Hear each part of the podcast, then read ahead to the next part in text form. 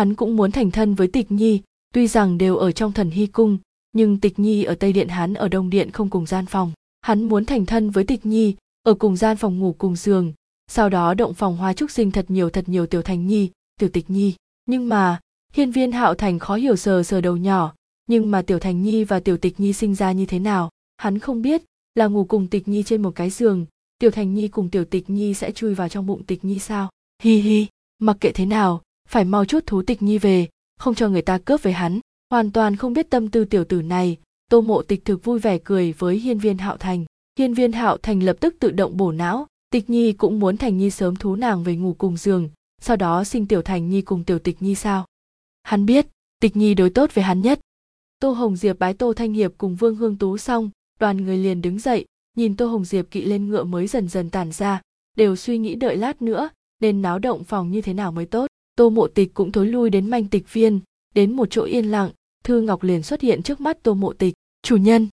Tô mộ tịch gật gật đầu, hỏi, thư ngọc, chuyện ta an bài xử lý thế nào? Chuyện đêm nay nếu thành, không cần nói tô mộ tuyết.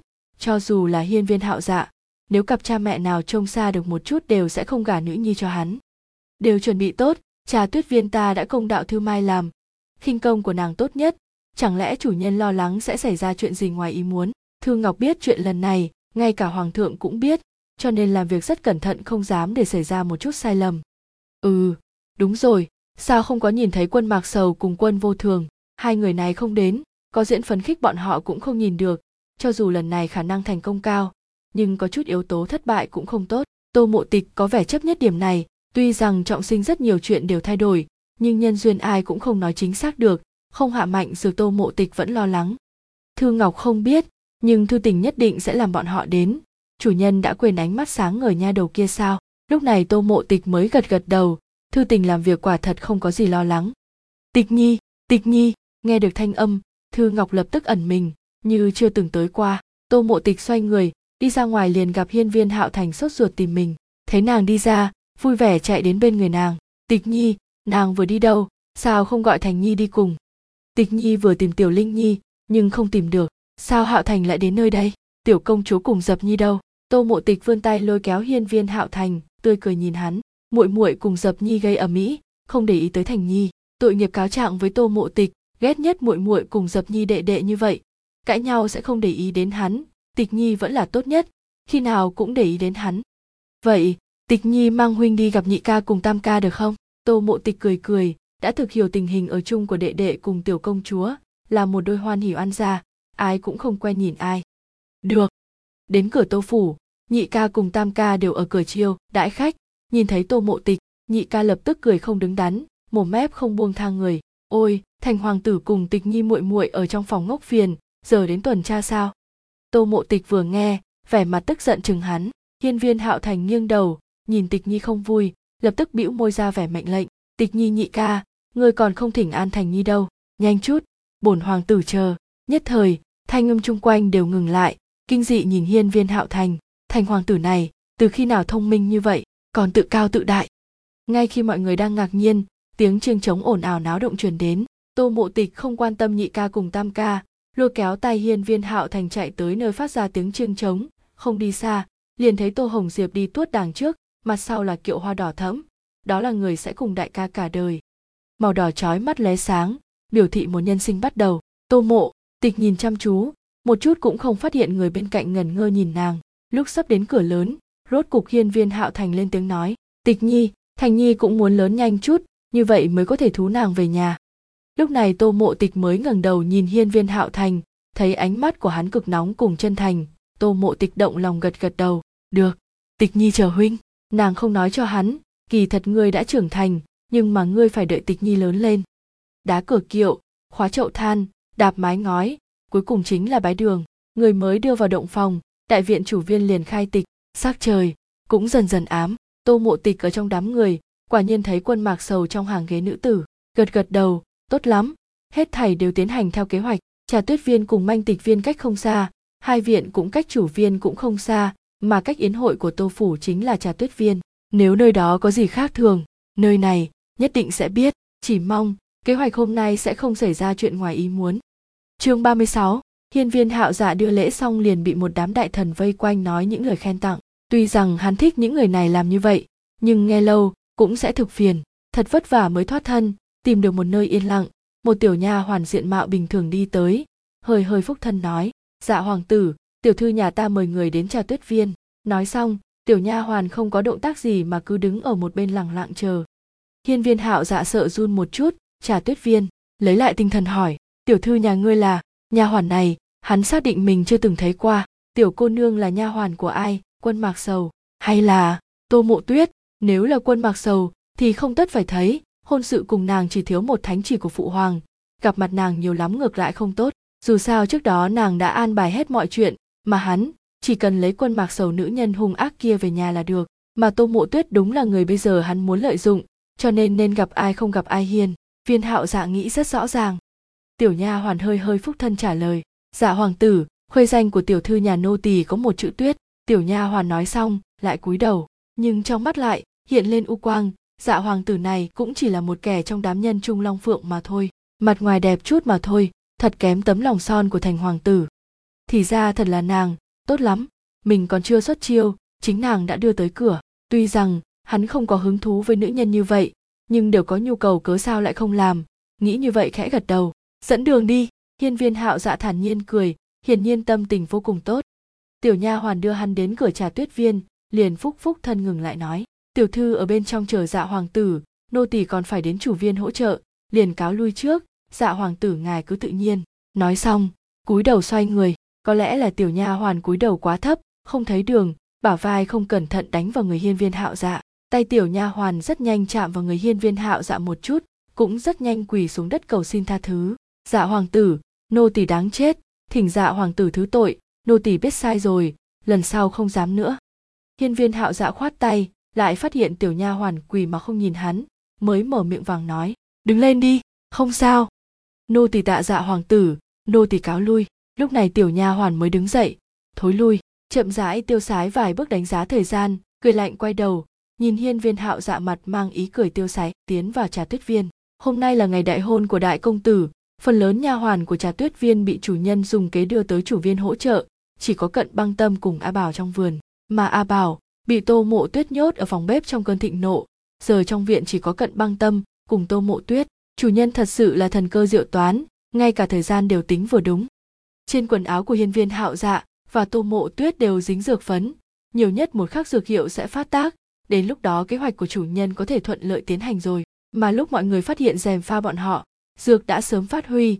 Đến lúc đó, cho dù thái y ở đây cũng sẽ tra không được. Tiểu nha hoàn vừa rồi, không, là thư mai cười cười, rồi lộn trở lại đi đến manh tịch viên. Như quỷ mị rất nhanh tránh vào phòng tô mộ tịch. Quả nhiên, bên trong chỉ có tô mộ tịch, nàng lập tức hành lễ. Chủ nhân! Thư mai đã trở lại. Mọi chuyện thế nào? Thư mai tới đây. Nói vậy hiên viên hạo dạ đã vào trà tuyết viên. Tốt lắm tô mộ tịch nắm chặt quyển sách trong tay, ánh sáng lạnh trong mắt liên tiếp hiện lên. Các người nợ ta ta sẽ đòi lại các người gấp bội. Tô mộ tuyết, không phải người thích hiên viên hạo dạ sao? Hôm nay sẽ thành toàn ngươi. Cận băng tâm, không phải ngươi muốn tô mộ tuyết gả cho hiên viên hạo dạ làm phi tử sao? Đêm nay ta cũng thành toàn ngươi. Nhưng mà, sẽ không để tô mộ tuyết phong cảnh giống kiếp trước. Lấy thân phận tô gia thứ nữ tiến cung. Bởi vì, thân phận tô gia thứ nữ, tô mộ tuyết không xứng, không chỉ thân phận tô gia thứ nữ ta sẽ càng không để nàng có thanh danh tốt mà tiến cung. Tô mộ tuyết, người chưa cập kê ta liền cho ngươi đứng ở bên người hiên viên hạo dạ. Ngươi nên cảm kích ta mới đúng. Chủ nhân, hết thảy đều tiến hành theo kế hoạch. Ngài không cần lo lắng. Thư mai nhìn ánh sáng lạnh trong mắt tô mộ tịch. Trên người lạnh lùng, thu hồi vừa vẻ bất cần đời vừa rồi. Ánh mắt của chủ nhân, vì sao lại có nhiều hận ý như vậy? Tô mộ tuyết và hiên viên hạo dạ từng thương tổn nàng sao? Ừ đã biết. Ngươi đi xuống trước đi. Tô mộ tịch lấy lại tinh thần thản nhiên lên tiếng, hiên viên hạo dạ cận băng tâm, tô mộ tuyết các ngươi phải đứng vững, đêm nay chỉ vừa mới bắt đầu mà thôi. Bên này, hiên viên hạo dạ đi vào trà tuyết viên không thấy một bóng người, cũng thấy có chút kỳ quái, nhưng nghĩ ngày đại hôn của tô hồng diệp khẳng định hạ nhân đều đến chủ viên làm việc nên lại buông xuống lòng nghi ngờ. Đi đến khúc ngoặt nơi hành lang, vừa vặn gặp được tô mộ tuyết, hiên viên hạo thành giật mình, nữ nhân này là một cô nương mới 13 tuổi sao, nhìn ít nhất cũng phải bằng tuổi tô mộ tịch một cô nương thanh thuần, trên người nàng thứ gì cần có đều có. Tô mộ tuyết đương nhiên cũng thấy hiên viên hạo dạ. Chàng, sao có thể tới nơi này? Chống lại ánh mắt của hiên viên hạo dạ nàng mắc cỡ đỏ mặt cúi đầu. Chẳng lẽ chàng tới để đến gặp mình? Thật tốt quá. Nàng còn đang nghĩ làm thế nào mới có thể tiếp cận dạ hoàng tử. Không ngờ chàng lại đến gặp mình. Chàng nhất định có tâm với mình. Một hồi lâu, tô mộ tuyết mới hồi phục tinh thần phúc thân. Tuyết nhi khấu kiến dạ hoàng tử. Hiên viên hạo dạ không người nâng tô mộ tuyết dậy tao nhã cười, tuyết nhi không cần đa lễ, nơi này không có ngoại nhân, xem bổn hoàng tử là người bình thường là được rồi. Tô mộ tuyết vui vẻ, sắc mặt phiếm hồng. Màu hồng đó, cùng với ánh đăng màu đỏ nơi hành lang, quả thật rất dễ nhìn, đẹp mông lung. Hiên viên hạo dạ động lòng, kéo tay tô mộ tuyết một chút. Có lẽ thú một nữ nhân như vậy làm thiếp đem về ngắm cũng là lựa chọn không sai, ít nhất tốt hơn quân mặc sầu nữ nhân ghê tầm kia nhiều. Tô mộ tuyết cảm giác được độ ấm trên tay, trong lòng mừng như điên dạ hoàng tử cư nhiên kéo tay nàng, dịu dàng lên tiếng hỏi, không biết dạ hoàng tử có có rảnh không? Trước đó không lâu, tuyết nhi học qua trà nghệ, hy vọng dạ hoàng tử có thể chỉ điểm một chút, khó có cơ hội ở cùng một mình với dạ hoàng tử, lần này tuyệt đối không thể buông tha. Được, tâm niệm hiên viên hạo dạ vừa động, tuy biết như vậy không hợp cấp bậc lễ nghĩa, nhưng nghĩ dù sao lúc này trà tuyết viên cũng không có người. Ngồi trong chốc lát, chắc là có người biết, sớm thông đồng với tô mộ tuyết càng có lợi cho kế hoạch của hắn nếu hắn muốn ngồi lên ngôi vị hoàng đế phải có tô thanh hiệp thừa tướng duy trì. Nghĩ xong, hiên viên hạo dạ liền gật gật đầu, tính kế người ta, lại không thể ngờ được chính mình cũng bị người khác tính kế. Hai người một trước một sau rời khỏi hành lang, đến phòng tô mộ tuyết, hai người đi vào. Lưu hương bên trong chậm rãi dâng lên làn khói nhẹ lượn lờ, nhìn rất mông lung. Tô mộ tuyết cùng hiên viên hạo dạ ngồi bên bàn tròn, hai tay tô mộ tuyết không ngừng động bộ trà cụ. Hiên viên hạo dạ còn thật sự chăm chú nhìn. Cứ như vậy một lát sau tô mộ tuyết rót một ly trà, phóng tới trước mặt hiên viên hạo dạ. Thành hoàng tử, ngài uống xem, tuyết nhi pha có tốt không? Hiên viên hạo dạ nâng trà lên đang muốn uống, cận băng tâm ở cách vách nghe tiếng động liền đi được. Nhìn thấy tô mộ tuyết cùng một nam tử ở chung, kinh ngạc một chút, nhìn đến long văn trên y phục của nam tử trong lòng hiểu đại khái. Long văn này nàng cũng thấy qua trên y phục hiên viên hạo thành cùng hiên viên hạo y. Biết nam tử này là ai, lập tức khom người hành lễ. Nô tỳ khấu kiến dạ hoàng tử, sao hắn lại tới nơi này? Tuyết nhi có bản sự lớn như vậy. Ngươi là, hiên viên hạo dạ nhíu mày, không có hảo cảm với người đột nhiên chạy đến, nữ nhân này là ai? Tô mộ tuyết lập tức tiếp nhận nói dạ hoàng tử, đây là băng di chăm sóc cho tuyết nhi đến lớn lên, đối với tuyết nhi còn tốt hơn mộ thân. Băng di sao lại đến đây? Không phải nàng nói muốn nghỉ ngơi một chút sao? À thì ra là ngươi, hiên viên hạo dạ cẩn thận đánh giá cận băng tâm.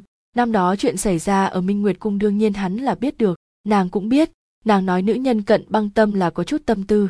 Nếu lợi dụng thích đáng, có thể giúp bọn họ làm rất nhiều chuyện. Tuy hắn không biết một nữ nhân có thể làm gì cho bọn họ, nhưng nàng nói đến bây giờ chưa từng sai. Hiên viên hạo dạ nghĩ, liền uống một ngụm trà ngon mà tô mộ tuyết pha. Cận băng tâm tuy có chút tâm tư, nhưng dù sao hiên viên hạo dạ cũng là hoàng tử, nàng cũng không dám tùy tiện trả lời, chỉ lặng lặng đứng ở một bên. Hiên viên hạo dạ uống xong trà không bao lâu liền cảm thấy cả người khô nóng nhất là hạ thân có luồng khí nóng luôn truyền cảm giác này hắn từng có. Đó là lúc vì mẹ an bài một nữ nhân cho hắn. Mắt nhìn về phía tô mộ tuyết. Trà này sợ là có vấn đề. Nữ nhân này tiện như vậy sao? Bọn họ mới gặp hai lần mà thôi. Cư nhiên dám làm chuyện như vậy. Cận băng tâm thấy thần sắc hiên viên hạo dạ không đúng. Nàng gặp ánh mắt khô nóng, hắn nhìn về phía tô mộ tuyết. Nàng không phải là một cô nương ngây thơ cho nên biết chuyện gì xảy ra. Năm đó trượng phu ghê tởm của nàng trong đêm động phòng cũng dùng ánh mắt này nhìn nàng trong lòng cận băng tâm chợt lạnh, ngửi mùi trong phòng, cảm thấy có chút không đúng, đứng dậy rời khỏi phòng tô mộ tuyết, rồi nhẹ nhàng đóng cửa. Trở lại phòng nàng âm thầm sốt ruột, tô mộ tuyết nha đầu chết tiệt này, sao có thể lớn mật như vậy? Lại nghĩ, tô mộ tuyết vốn không phải cô nương 13 tuổi, năm trước nàng đã có kinh nguyệt, nếu thực sự có gì với dạ hoàng tử dùng việc này uy hiếp dạ hoàng tử tương lai thú tuyết nhi làm sườn phi hắn cũng không dám nói ra. Dù sao quan hệ vợ chồng với một cô nương chưa tới tuổi cập kê sẽ ảnh hưởng đến danh dự của hắn. Đương nhiên nếu tương lai hắn còn muốn kế thừa ngôi vị hoàng đế nếu thực thành công càng tốt cho kế hoạch của nàng. Nghĩ như vậy liền yên tâm. Nhưng mà nàng không ngờ suy nghĩ của nàng sẽ làm hỏng hết mọi chuyện đẩy hiên viên hạo dạ cùng tô mộ tuyết vào hoàn cảnh vạn kiếp bất phục. Chương 37, cận băng tâm vừa rời khỏi hiên viên hạo dạ liền cảm thấy lửa trong người mình sắp áp không được, phải tìm một chỗ phát tiết. Ánh mắt đỏ lên nhìn nhìn tô mộ tuyết cách đó không xa, trong lòng còn chút lý trí. Tuyệt không thể để nữ nhân này thực hiện được. Hắn muốn lợi dụng tô mộ tuyết có được sự giúp sức của tô thanh hiệp, nhưng giờ tô mộ tuyết còn chưa cập kê. Nếu chạm vào nàng, người trong thiên hạ sẽ nhìn hắn như thế nào? Còn có thể lấy lý do làm cho tô mộ tuyết nhớ đến mình, muốn rời đi, nhưng thân thể lại không nghe sai sử. Ánh mắt tô mộ tuyết cũng dần dần mê ly, nàng nóng quá thân thể còn chưa thành thục rung động, hoa khôi ở lệ thành đã dạy nàng nàng loáng thoáng hiểu được chuyện gì xảy ra. Tất cả là băng di an bài đi. Nếu là dạ hoàng tử, sớm muộn gì cũng vậy, tim đập nhanh, tô mộ tuyết nghĩ đến đây liền nhắm mắt chờ mọi chuyện xảy ra. Mùi thơm mê hoặc người, không ngừng quanh quẩn xung quanh hai người, lý trí bị mùi thơm tra tấn không còn mấy. Trước mắt hiên viên hạo dạ không ngừng biến ảo tư thế nam hoan nữ ái, hỏa thiêu trên người càng mạnh, nhưng hắn vẫn không dám động. Ánh mắt tô mộ tuyết mê ly thấy hiên viên hạo dạ bất động thật lâu, không chịu nổi đi đến trước mặt hiên viên hạo dạ. Ngồi vào trong lòng hắn đầu không ngừng chui vào lòng hiên viên hạo dạ. Hiên viên hạo dạ vẫn là không dám lộn xộn. Vạn nhất vạn nhất bị người phát hiện, thì làm sao bây giờ? Tô mộ tuyết thấy hiên viên hạo dạ vẫn bất động, đứng lên, muốn khiêu vũ làn điệu hoa khôi dạy nàng.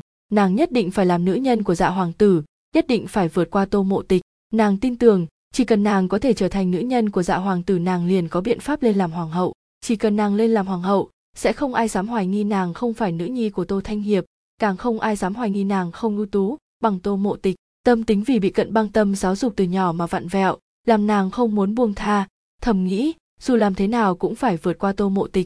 Tô mộ tuyết vừa đứng lên, hiên viên hạo dạ thở sâu, ngửi được mùi hương dụ người trên thân tô mộ tuyết, hạ phúc kêu gào càng lợi hại hơn. Một tia lý trí cuối cùng cũng biến mất vô tung, ôm lấy tô mộ tuyết đi vào giường trong nội thất lý trí của hai người đều không còn, cử chỉ như điên rồ, chỉ biết dây dưa gắn chặt lẫn nhau. Chốc lát đã thoát hết quần áo trần chuồng hiên viên hạo dạ sốt ruột đặt tô mộ tuyết ở dưới thân, đi thẳng vào chủ đề. Dù sao tô mộ tuyết cũng là xử nữ, hạ thân như bị người dùng dao phá mở thống khổ thân ngâm. Nhưng lý trí người trên thân nàng đã sớm không còn. Nào còn biết thương hương tức ngọc, chỉ lo tiến tới thật mạnh.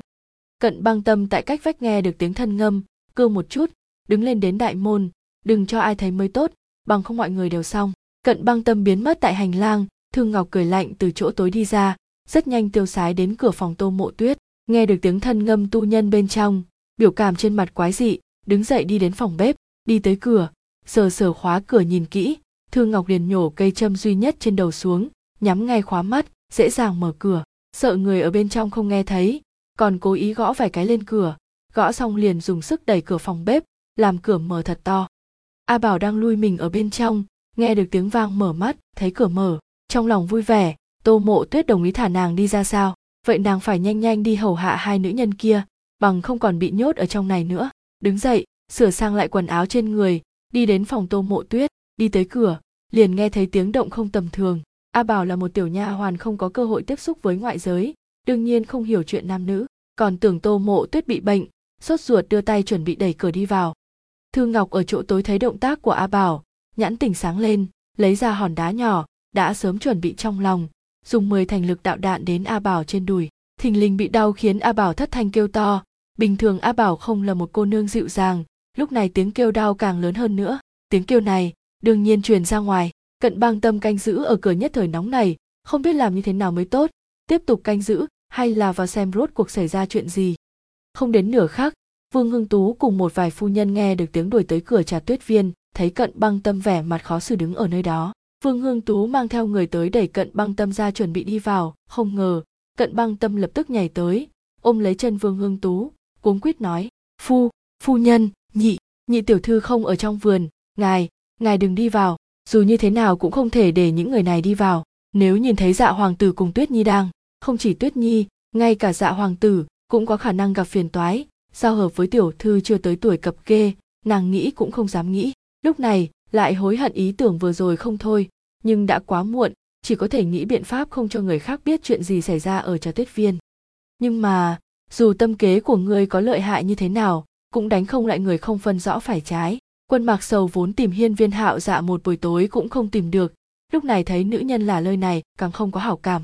Rút roi bên hông dùng sức đánh vào lưng cận băng tâm. Cút ngay ngươi là ai mà dám chắn đường chúng ta? Giờ tâm tình nàng không tốt, đang muốn xem náo nhiệt đây. Lương cận băng tâm đau xót, tay liền buông lỏng. Vương hương tú hung hăng đạp nàng một đạp, mang theo người đi vào. Mấy ngày hôm trước tịch nhi đã nói, trước với bà đêm nay trà tuyết viên xảy ra chuyện, để bà mang nhiều phu nhân đến đây. Bà không biết chuyện gì xảy ra, nhưng tịch nhi nha đầu kia đã nói, như vậy khẳng định là có đạo lý. Đoàn người đi đến cửa phòng tô mộ tuyết, liền thấy a bảo ôm chân ngã trên mặt đất mà trong phòng lại truyền đến tiếng động làm sắc mặt các phu nhân một so với một càng khó coi. Đều biết chuyện gì xảy ra. Không ngờ tôi ra, thứ nữ lại không có tự ái như vậy. Trong ngày thành thân của đại ca lại loạn giao hoan với nam nhân. Sắc mặt vương hương tú xanh mét. Dù thế nào bây giờ trên danh nghĩa nữ nhân kia vẫn là nghĩa nữ của bà. Sao lại không biết liêm sỉ như vậy? Giống như tiện nhân nương của nàng. Lập tức, ánh mắt trầm xuống. Cũng tốt, dùng chuyện này ép nàng cùng cận băng tâm rời đi tô ra. Vương hương tú nghĩ như vậy mắt hiện lên dị quang, để ngọc dung đi thông báo cho tô thanh hiệp chuyện xảy ra nơi này.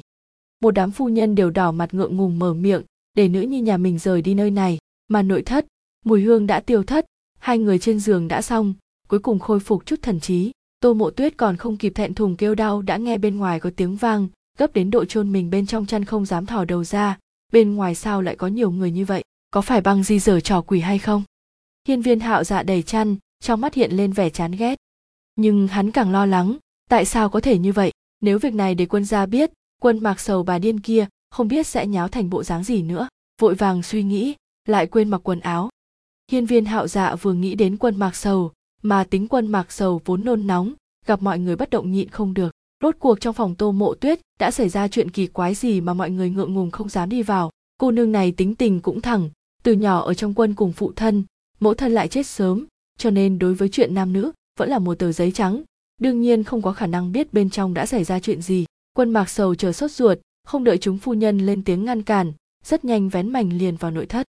Vừa thấy nam tử trên giường thân mình xích lõa, thì cho dù có ngốc cũng biết chuyện gì xảy ra. Quân mạc sầu luôn luôn mưu hãn cả ngây ngốc đứng ngay tại chỗ, thẳng tắp giống cọc gỗ.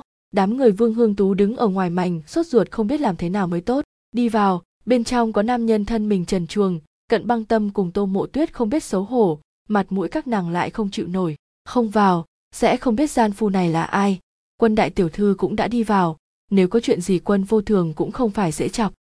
Lúc một đám người bối rối ở cửa, quân mạc sầu, đã chậm rãi phục hồi tinh thần, lạnh lùng nhìn hiên viên hạo dạ đi đến bên cạnh tô mộ tuyết kéo lấy chăn chăn vừa rời khỏi liền nhìn thấy thân mình đầy vết ứ thanh của tô mộ tuyết, còn ngửi được mùi là lạ dạ dày không ngừng quay cuồng, ghê tởm muốn nôn, rút ra roi bên hông dùng sức quất mấy roi, trên thân thể vốn đầy ứ thanh của tô mộ tuyết.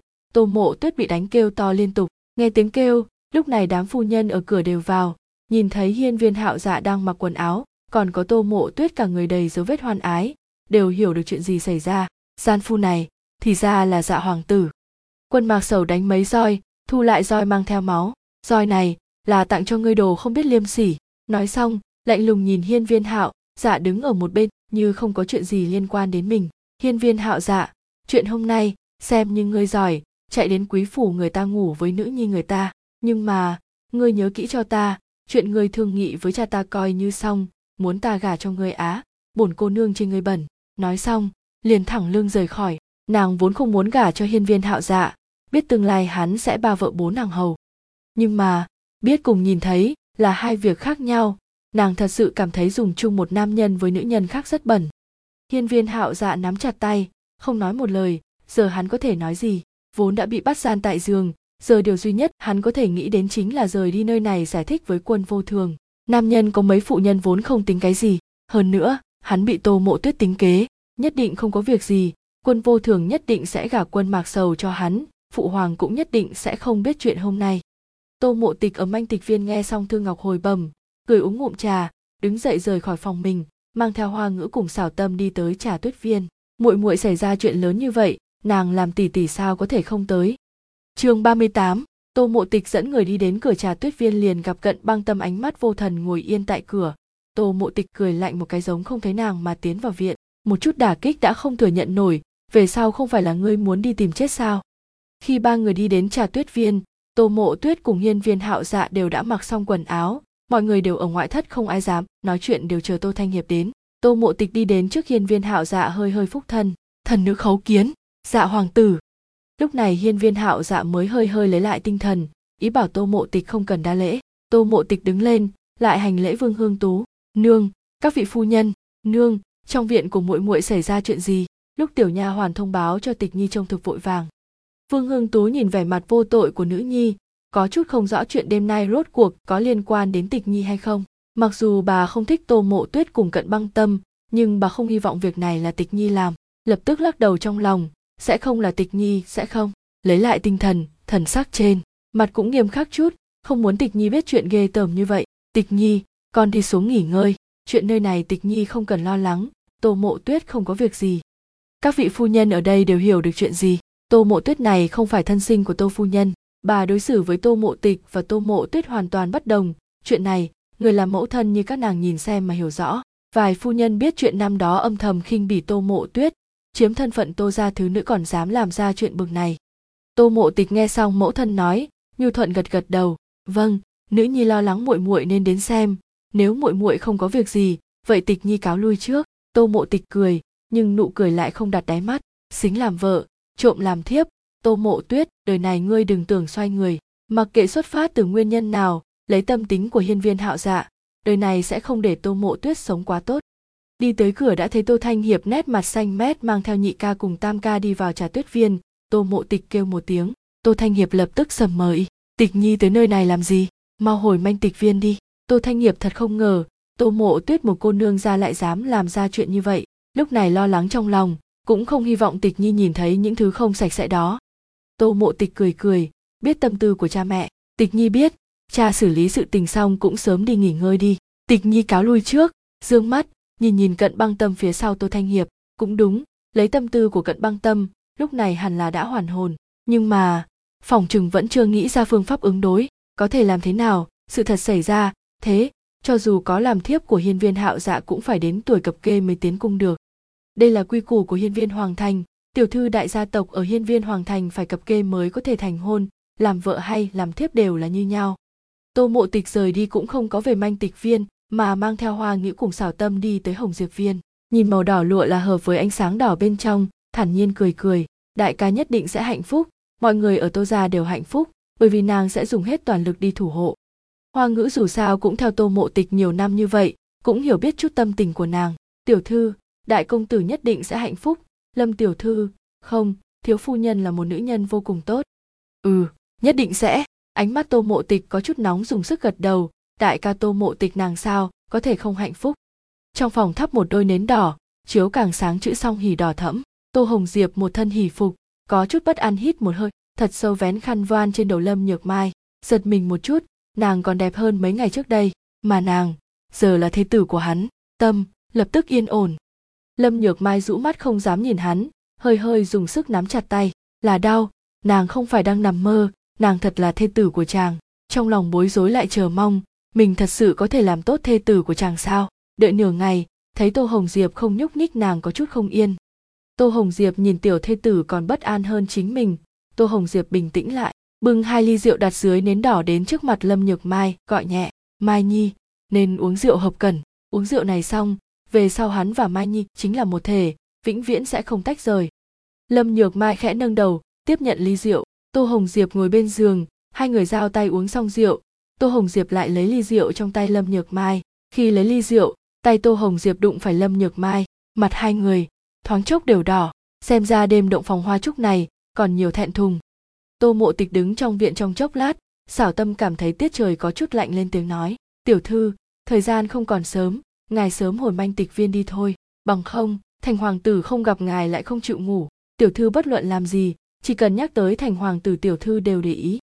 Nghĩ đến dáng vẻ ngốc đáng thương của tên kia nhìn chính mình, tô mộ tịch bất giác mỉm cười, gật gật đầu. Ừ chúng ta hồi manh tịch viên, chuyện ở trà tuyết viên để cho cha xử lý đi. Trên danh nghĩa tô mộ tuyết vẫn là đích nữ của tô gia, cha muốn mặc kệ cũng không được.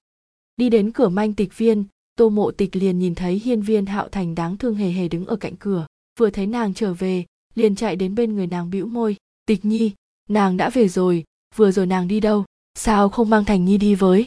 Vẻ không được tự nhiên vừa rồi lập tức không thấy, giống như chim sẻ líu díu vây quanh tô mộ tịch.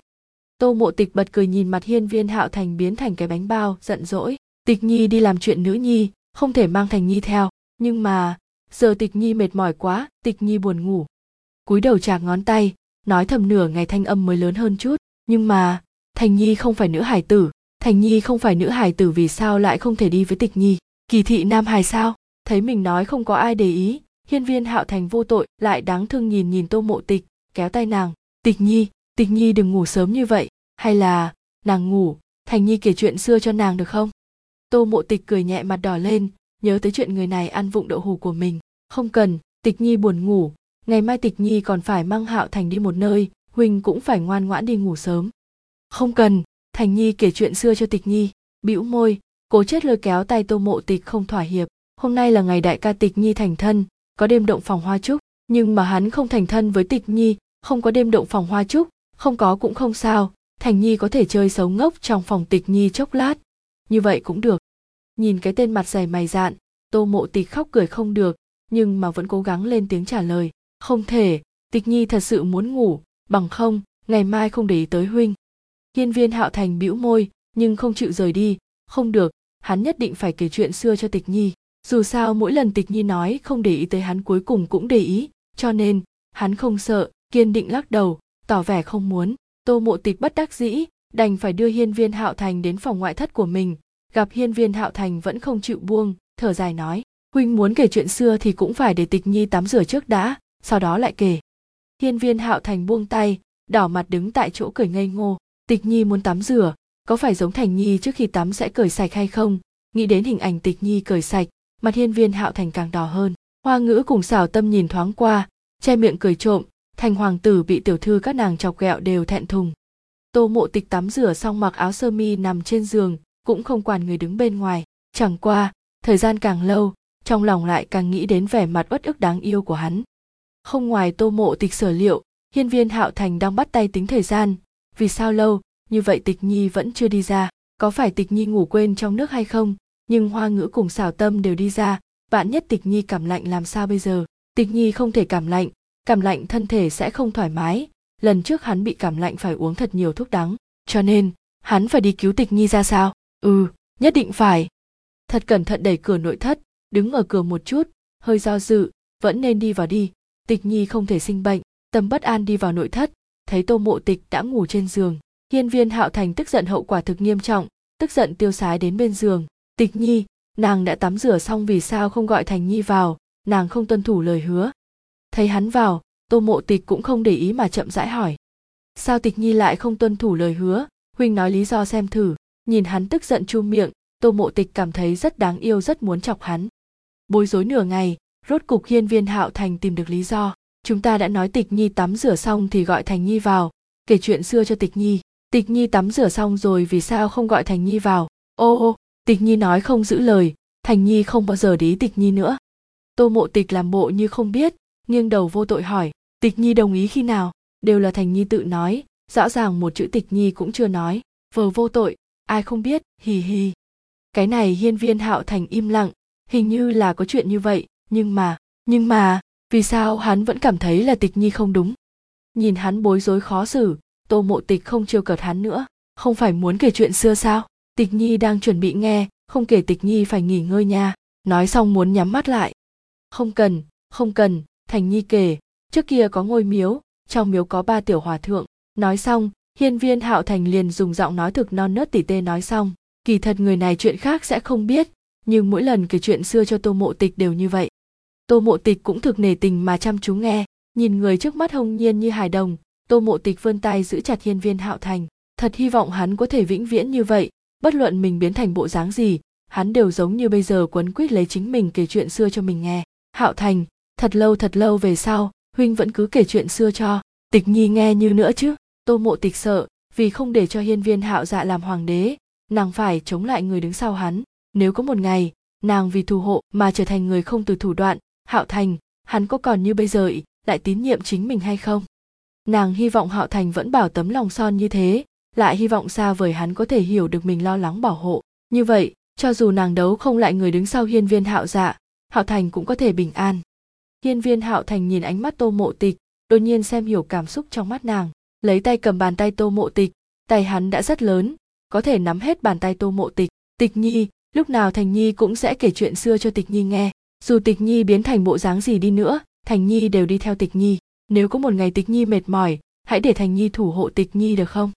Hiên viên hạo thành có thể nói ra lời này, làm cho tô mộ tịch kinh ngạc trong chốc lát, lập tức gật gật đầu. Được, nếu tịch nhi mệt mỏi, thì đến lượt thành nhi thủ hộ tịch nhi. Nhưng mà, bây giờ, thành nhi phải kể chuyện xưa cho tịch nhi nghe nha. Lúc này hiên viên hạo thành mới tiếp tục kể, tô mộ tịch nghe nghe liền ngủ. Hiên viên hạo thành dừng lại, chăm chú nhìn tô mộ tịch có chút không vui cúi đầu. Tịch nhi, có phải nàng thất vọng về thành nhi hay không? Bởi vì thành nhi không là anh hùng giống đại ca tịch nhi, cũng không phải là người đứng đầu thiên hạ giống phụ hoàng. Hắn làm không tốt như đại ca tịch nhi, hắn cũng không quản được hiên viên hoàng triều như phụ hoàng. Hắn chỉ thầm muốn làm tốt hài tử của phụ hoàng cùng mẫu hậu, làm tốt trượng phu tương lai của tịch nhi. Nhưng mà, nếu tịch nhi thất vọng, hắn sẽ cố gắng biến chính mình thành người như phụ hoàng. Như vậy, có phải tịch nhi sẽ vui vẻ hơn một chút hay không? Nghĩ xong hiên viên hạo thành đứng lên, hôn nhẹ lên trán tô mộ tịch. Tịch nhi, đây là đêm động phòng hoa trúc của chúng ta. Hắn cũng phải trở về phòng, không thể ngốc lâu lắm. Đinh mẹ nói, hắn và tịch nhi còn chưa thành thân, không thể ở lại lâu trong phòng tịch nhi. Bên này bình yên vô sự ngủ, trà tuyết viên lại đã trải qua một hồi gió lốc. Khi tô thanh hiệp đi vào trà tuyết viên, vương hương tú đã để các vị phu nhân đều trở về. Dù sao, nên nhìn đều thấy được, lại lưu chỉ càng thêm xấu hổ. Tô thanh hiệp vào phòng không ngồi xuống nâng tay liền tát mạnh tô mộ tuyết một cái. Xanh mặt, hành lễ với hiên viên hạo dạ. Dạ hoàng tử, việc hôm nay, ngày mai thần sẽ tự thỉnh chỉ thị của hoàng thượng, mời dạ hoàng tử về trước. Một hoàng tử phẩm tính bất chính như vậy, sao có thể kế thừa ngôi vị hoàng đế? Hiên viên hạo dạ cũng biết vì sao tô thanh hiệp như vậy, nhưng việc này không đơn giản. Tô mộ tuyết tuy đẹp nhưng không có khả năng làm hắn kìm lòng không được, khẳng định là do trà hắn uống có vấn đề. Tô thừa tướng, việc này bổn hoàng tử sẽ cho ngươi một công đạo, nhưng mà mọi thứ trong phòng đều phải kiểm tra kỹ. Nói xong liền cho người vào trong cung thỉnh thái y. Chương 39, tô thanh hiệp tức giận ngồi ở vị trí thượng vị mà xanh mặt trong lòng vô cùng hối hận lúc trước sao lại vì ân tình cùng hoài nghi mà thu tô mộ tuyết làm đích nữ. Giờ khen ngược nàng dám làm ra chuyện vô liêm sỉ như vậy. Xem ra hắn phải suy nghĩ cẩn thận chuyện tô mộ tuyết. Mặc dù hắn tuyên bố với bên ngoài tô mộ tuyết là đích nữ nhưng tên cùng ngày sinh của nàng vẫn chưa nhập tô ra từ đường không xem là nữ nhi của tô thanh hiệp hắn vương hương tú ngồi ở bên kia trầm mặc không nói. Nhận nữ nhi của một tiện nhân làm nữ nhi vốn đã là chuyện nóng lòng. Đừng hy vọng mình có tài cán, vì tô mộ tuyết mà đòi công đạo. Chuyện nam nữ hoan ái là chuyện một cây làm chẳng nên non. Hơn nữa nhìn tô mộ tuyết phải là ước gì bò lên ngay giường của dạ hoàng tử. Cận băng tâm đứng ở một bên, sắc mặt rất khó xem, vì sao nàng liền lại quên a bảo bị nhốt trong phòng bếp? Nha đầu kia đi ra như thế nào? Việc này phải điều tra kỹ. Đều do nàng quá sơ suất sao lại quên trong phòng bếp còn có a bảo? Giờ rốt cuộc nên làm như thế nào? Phủ thừa tướng có thể đuổi các nàng đuổi đi hay không? Nàng không muốn rời đi. Nàng còn không có được thứ nàng muốn. Nhìn nam nhân vẻ mặt xanh mét, cảm thấy không cam lòng. Trên đời không có mèo ăn trộm chùi sạch mép, nàng nhất định sẽ có cơ hội. Tô mộ tuyết đứng ở một bên, cúi đầu cắn chặt môi, đau đớn nóng rát trên mặt, để nàng cảm nhận sâu sắc mình không phải đang nằm mơ. Tại sao mọi chuyện có thể như vậy? Rõ ràng nàng là có thể thành công, nếu không có người phát hiện cho dù không thể làm chính phi của dạ hoàng tử, lấy thân phận tô gia thứ nữ, nàng cũng có thể làm sườn phi, chỉ cần làm sườn phi sau đó sinh hạ long tử trước. Như vậy vị trí chính phi sớm muộn gì đều là của nàng không phải sao? Vì sao băng di lại để người phát hiện? Nàng ta cố ý sao? Có phải thấy mình sống tốt hơn nàng ta nên không cam lòng? Nếu nếu thái y cha được băng di hạ dược thì làm sao bây giờ? Chẳng những không làm được sườn phi dạ hoàng tử cũng nhất định sẽ không tha thứ cho mình. Đều do băng di làm sao có thể hạ thủ đoạn ti tiện như vậy? Thái y đến cẩn thận tra xét nước trà trên bàn, còn có hương liệu trong phòng, xác định đều không có vấn đề. Tô thanh hiệp nhẫn nại nghe xong, dầm một tiếng vỗ mặt bàn, âm trầm nhẫn khí. Đêm đã khuya dạ hoàng tử vẫn nên trở về đi. Sáng ngày thần sẽ tiến cùng xin chỉ thị của hoàng thượng. Dạ hoàng tử đã sớm muốn mượn sức hắn. Sao, hắn lại không biết? Thanh hoàng tử quả thật không có khả năng ngồi lên vương vị. Nhưng dạ hoàng tử vì mượn sức hắn mà dám làm ra chuyện vô sỉ xấu xa bực này, tô thanh hiệp hắn nguyện từ quan cũng sẽ không phù trợ người như vậy thượng vị. Người như vậy, kế thừa ngôi vị hoàng đế thì dù có năng lực cũng sẽ thế nào, chỉ biết tận tình tham sắc mà thôi. Hiên viên hạo dạ có chút không thể tin được, làm sao có thể không tra ra được gì. Rõ ràng hắn không khống chế được chính mình, nhìn nhìn tô thanh hiệp sắc mặt tối tăm, nhất thời không biết làm như thế nào mới tốt. Đành phải hung hăng chừng mắt nhìn tô mộ tuyết một cái, tiện nhân, dám tính kế bổn hoàng tử người tốt nhất cầu nguyện phụ hoàng không ban ngươi cho ta, nếu không, ta nhất định khiến cho ngươi sống không bằng chết. Chuyện phải làm bây giờ là xem nàng đã trở về chưa, xảy ra chuyện lớn như vậy nàng nhất định sẽ tức chết. Tô mộ tuyết thấy ánh mắt của hiên viên hạo dạ trong lòng lạnh xuống, liều mạng lắc đầu, không phải nàng hạ dược, nàng phát hiện khác thường, mà không ngăn cản là nàng không đúng, nhưng dược thật sự không phải là nàng hạ. Xong rồi, nàng nên làm gì bây giờ? Nhìn tô thanh hiệp sắc mặt xanh mét, cúi đầu không dám lên tiếng dạ hoàng tử đi rồi. Tô thanh hiệp nhìn tô mộ tuyết cùng cận băng tâm một cái, xoay người đi ra ngoài, lúc đi tới cửa nói với nha hoàn hai bên, phân phó đi xuống, cho người phong tỏa trà tuyết viên, một con ruồi cũng không được bay ra, vì hắn nợ triển thiên một cái mệnh, chuyện lần này phải xem hoàng thượng xử lý như thế nào. Nhưng mà, không cần hy vọng xa vời hắn có tài cán vì một nữ nhân không biết xấu hổ giống cận băng lan mà xuất đầu, xính làm vợ, trộm làm thiếp. Tô mộ tuyết thật muốn làm thiếp như mẫu thân nàng. Hừ trở về phòng, vương hương tú lôi kéo tay tô thanh hiệp, nói nhỏ, được rồi, lão gia đừng nóng giận, đừng quên hôm nay là ngày vui của diệp nhi. Tuy rằng tô mộ tuyết làm chuyện cho người ta không thoải mái. Tô thanh hiệp nghe vương hương tú nói, cảm xúc mới hơi hơi dịu đi một chút. Phu nhân, ta thực xin lỗi nàng. Lúc trước vì cho tô mộ tuyết thân phận đích nữ còn gây chuyện không thoải mái với nàng, ta không ngờ nó dám làm ra chuyện không biết xấu hổ bực này. Thật sự một đức hạnh với cận băng lan. Lúc trước vì cho tô mộ tuyết thân phận đích nữ vương hương tú vốn không đồng ý. Giờ tô thanh hiệp vạn phần hối hận mình không nghe vương hương tú.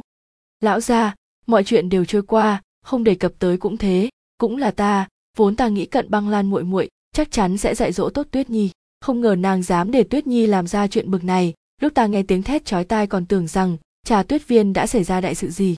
Lúc đến trà tuyết viên cận băng tâm còn ở cửa không cho ta đi vào, ta mà biết xảy ra việc này, đánh chết ta ta cũng sẽ không đi vào. Giờ nhiều phu nhân nhìn thấy như vậy việc này sợ là giấu không được, may mà danh phận tịch nhi đã định, bằng không, phương hương tú là nữ nhân thông minh, nói đến đây không cần phải nhiều lời nữa. Lời nói mới vạch rõ việc này không có nửa điểm quan hệ với bà, cũng khiến tô thanh hiệp hoài nghi việc này là do cận băng tâm thiết kế. Quên đi, chuyện lần này xem hoàng thượng xử lý như thế nào, ta sẽ không cầu tình cho tô mộ tuyết.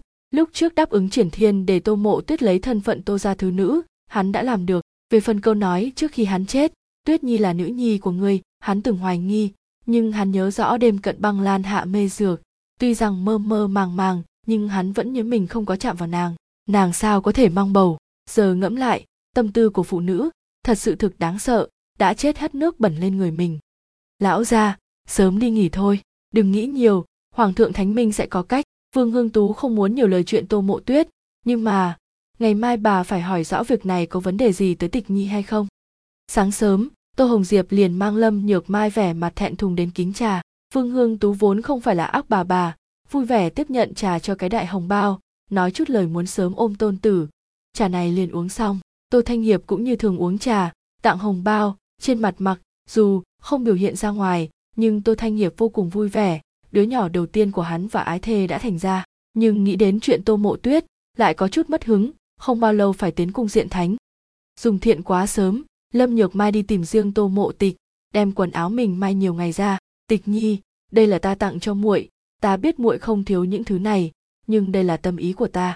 Nếu ngày ấy muội không nhắc nhở, ta cùng phu quân không có khả năng đến với nhau. Lấy tâm tính của hồng diệp, làm sao có thể tự mình đi cầu thánh chỉ? Khẳng định là tịch nhi nói gì đó, chàng mới có thể. Tô mộ tịch không chối từ, tiếp quần áo. Đại tàu tàu đừng cảm kích muội như vậy. Nếu trong lòng đại ca không có tàu muội có làm nhiều chuyện hơn nữa cũng vô dụng. Đại ca cùng muội tính tình mặc dù có chút trầm, nhưng nói tóm lại, vẫn là một phu quân không sai. Đại tàu tàu sẽ đầu bạc đến lão với đại ca ta. Lâm nhược mai đang muốn mở miệng, thì hiên viên hạo thành vẻ mặt hưng phấn chạy vào. Tịch nhi, nàng ở đây sao? Nhược mai biểu tịch cũng ở đây à? Hai người đang nói gì vậy? Là chuyện nữ nhi sao? Nếu phải, vậy thành nhi phải rời đi trước. Thành hoàng tử, ta vừa nói chuyện xong với tịch nhi, người cùng tịch nhi tán gẫu ta đi xuống trước. Nói xong, lâm nhược mai liền rời đi. Nhìn thành hoàng tử một ngày, đều không rời tịch nhi được. Có chút hiểu, ai nói kẻ ngốc không biết yêu, chỉ vì phương thức yêu của họ khác người khác mà thôi. Tịch nhi, không phải muội nói muốn dẫn thành nhi đi một chỗ hay sao? Vì sao chúng ta còn không đi? Tịch nhi muốn dẫn hắn đi ra ngoài. Lớn như vậy, trừ hoàng cung và tô phủ hắn chưa đi đâu cả. Nghe tiểu linh nhi nói, ngã từ đường ngoài hoàng cung chơi rất vui.